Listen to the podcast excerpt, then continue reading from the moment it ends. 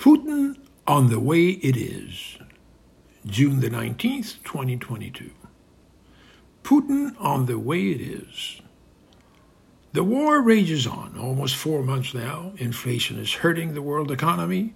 Food shortages are forecast. While Putin gloats in Moscow, I made this happen, he says proudly. I command the world's attention. This is my moment. I have killed and killed Ukrainians, and still millions and millions of people adore me and hold me up as a model. People in China, in India, and all those smaller peripheral countries destined to never amount to anything. All the while, China and I have a lock on the United Nations. Interesting organization, yes. And toothless, too. A place where every country can come in and and, and blah, blah, blah until they run out of spit. But where Russia and my great ally China hold veto power in the Security Council. So if I say no, then it is no. Never mind the Secretary General. Without us, he's nothing. The West talked about sanctions. I laugh. I have worked around all those sanctions. I keep selling my oil and gas, and our profits are growing. And I have done it all because I know how to scare people. I say I have nuclear weapons, and most leaders pee in their pants, run around in circles crying, Oh no, he will fire his nuclear weapons. Don't confront him, he's dangerous. Please, he cannot be humiliated. Poor things afraid of a little inflation, afraid of protests because the price of gasoline has gone up. I laugh. I would send the fire department with their water cannons to hose them down and wash them off the street and into the gutters. And those who insist on protesting, I'd throw in a dungeon. That's how you govern. And to be sure, Russians love my style. They want to be like me. Ha! On this war, America started out with enthusiasm even with determination. But now they've lost their oomph. Now they're back to their citizens complaining about the price of gas and how they don't know any Ukrainians and how they're so far away and what's in it for them. Of course, that's when true leaders come in and set the record straight, tell the complainers what needs to be done and why, and enough with the whimpering, but they can't do it. So it's my game. All the way until I conquer all of Ukraine, all of it, damn it, all of it. And I'll have Zelensky tried on charges of crimes against humanity. I'll do it because no one will stand in my way. What a joke the West is. Promising missiles and this and the other. But it takes them forever to deliver. Meanwhile, I gain more and more ground. I love it. Before long, I'll have all of Ukraine's eastern region under my foot. Beautiful. Then we'll finish off occupying all, all of their coast, then back to Kiev, then push west, all the way to the borders with Poland and Romania, scare them and their NATO bullshit. I'm making the world my world, slowly. This is the start of Putin's world. And I've done it not with diplomacy, but with bravado, with daring, with guts, with flair, while the mighty West shits in their pants. He laughs. now, if I were them, from the very start, I would have said, Putin, you can't do it. Don't do it. You'll be sorry. Look, we have intelligence telling us you're going to invade. We're going to give planes and missiles to Ukrainians so they can defend themselves. We won't let you slaughter them. Don't do it. Hmm. But I can see how Ukrainians have not yet proven themselves on the battlefield. But they have now. So what's the excuse to not give them all they need to fight me? What's amazing in their story is, is is that they're willing to fight so hard for what they believe. That's what's amazing. I would love to have them on my side instead. The reason Ukraine is so important today is just that. the show of commitment in defense of what you believe. But the world is not getting it. The French and Germans are not getting it. The Poles, on the other hand, have got it from the very start.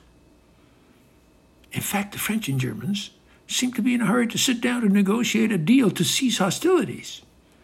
And Macron wants France to be the mediator. Works for me, since Macron doesn't want me to be humiliated. But if I were Zelensky, I'd choose the Poles to be the negotiators. Doesn't matter to me that much who it is, because in the end, if it's not going my way, I'll get up and leave and start shooting and bombing again. One of my great achievements, of course, is to have convinced Europe that they could rely on me for all their energy needs. Convince them that I was not just a nice bear, but a teddy bear and they fell for it.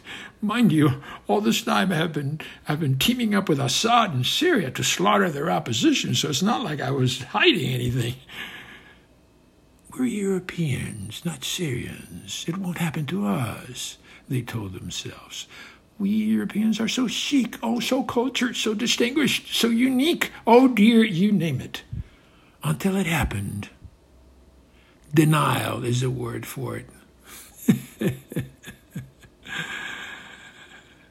I was born for this moment. As far as China is concerned, they're stuck with me. Who else are they going to turn to? India? no, they can't stand each other.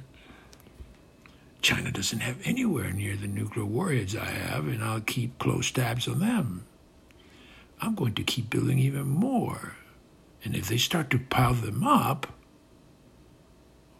if the Chinese start start to pile them up, I'll give Xi a courtesy call. Hey, say Xi, you can't keep building so many warheads. Look, we've been good friends, but you got a whole lot more people than I have, so you could run me over. But so long as I have more and more weapons, you'll have to chill, won't you? So please stall on the building of nuclear weapons. I know your Politburo designated you a historical figure, but that's the way that's the way it is. Okay? And they will do as I say because in a confrontation between the two of us, they don't have a chance. I have the upper hand, and I will keep it that way. Life is beautiful. yes, indeed. As to the next American elections, haven't made I have not made up my mind whom to campaign for. Hmm. I'd be using my team of cyber experts. Uh, not Trump, though. I, no, not know, not him. I think uh, I think his time has passed. I liked him, though. But now I need someone with even deeper isolationist sentiments.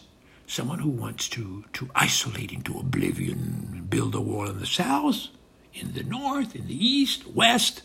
The more chances for Russia and my buddy Xi to go deeper into Africa, South America, the Middle East, the rest of Asia. But what could America do to counter me at this time? Give planes to Ukraine? More missiles? Sure. But what they should do, yet I know they won't because they don't have the nerve, is to make a commitment to Ukraine and say, we will give you anything you need planes, missiles, anything, except troops, of course, because we want you to win. And if in the end you don't win, we'll settle for whatever land you were able to defend and we'll help you with negotiations, even the lifting of sanctions in Russia, and so on. And we'll do what we say we will, because with your heroism, you have behaved like no other nation in recent history and so earned a place in our hearts and our minds forever. Please see ifw Kiel, that's K-I-E-L, dot D-E, for the Kiel Institute for the World Economy in Germany. Ukraine Tracker. Oscar Valdez, Valdez with an S, oscarvaldez.net, medium.com, anchor.fm, Buzzsprout, Apple, and Google Podcasts. Thank you and good night.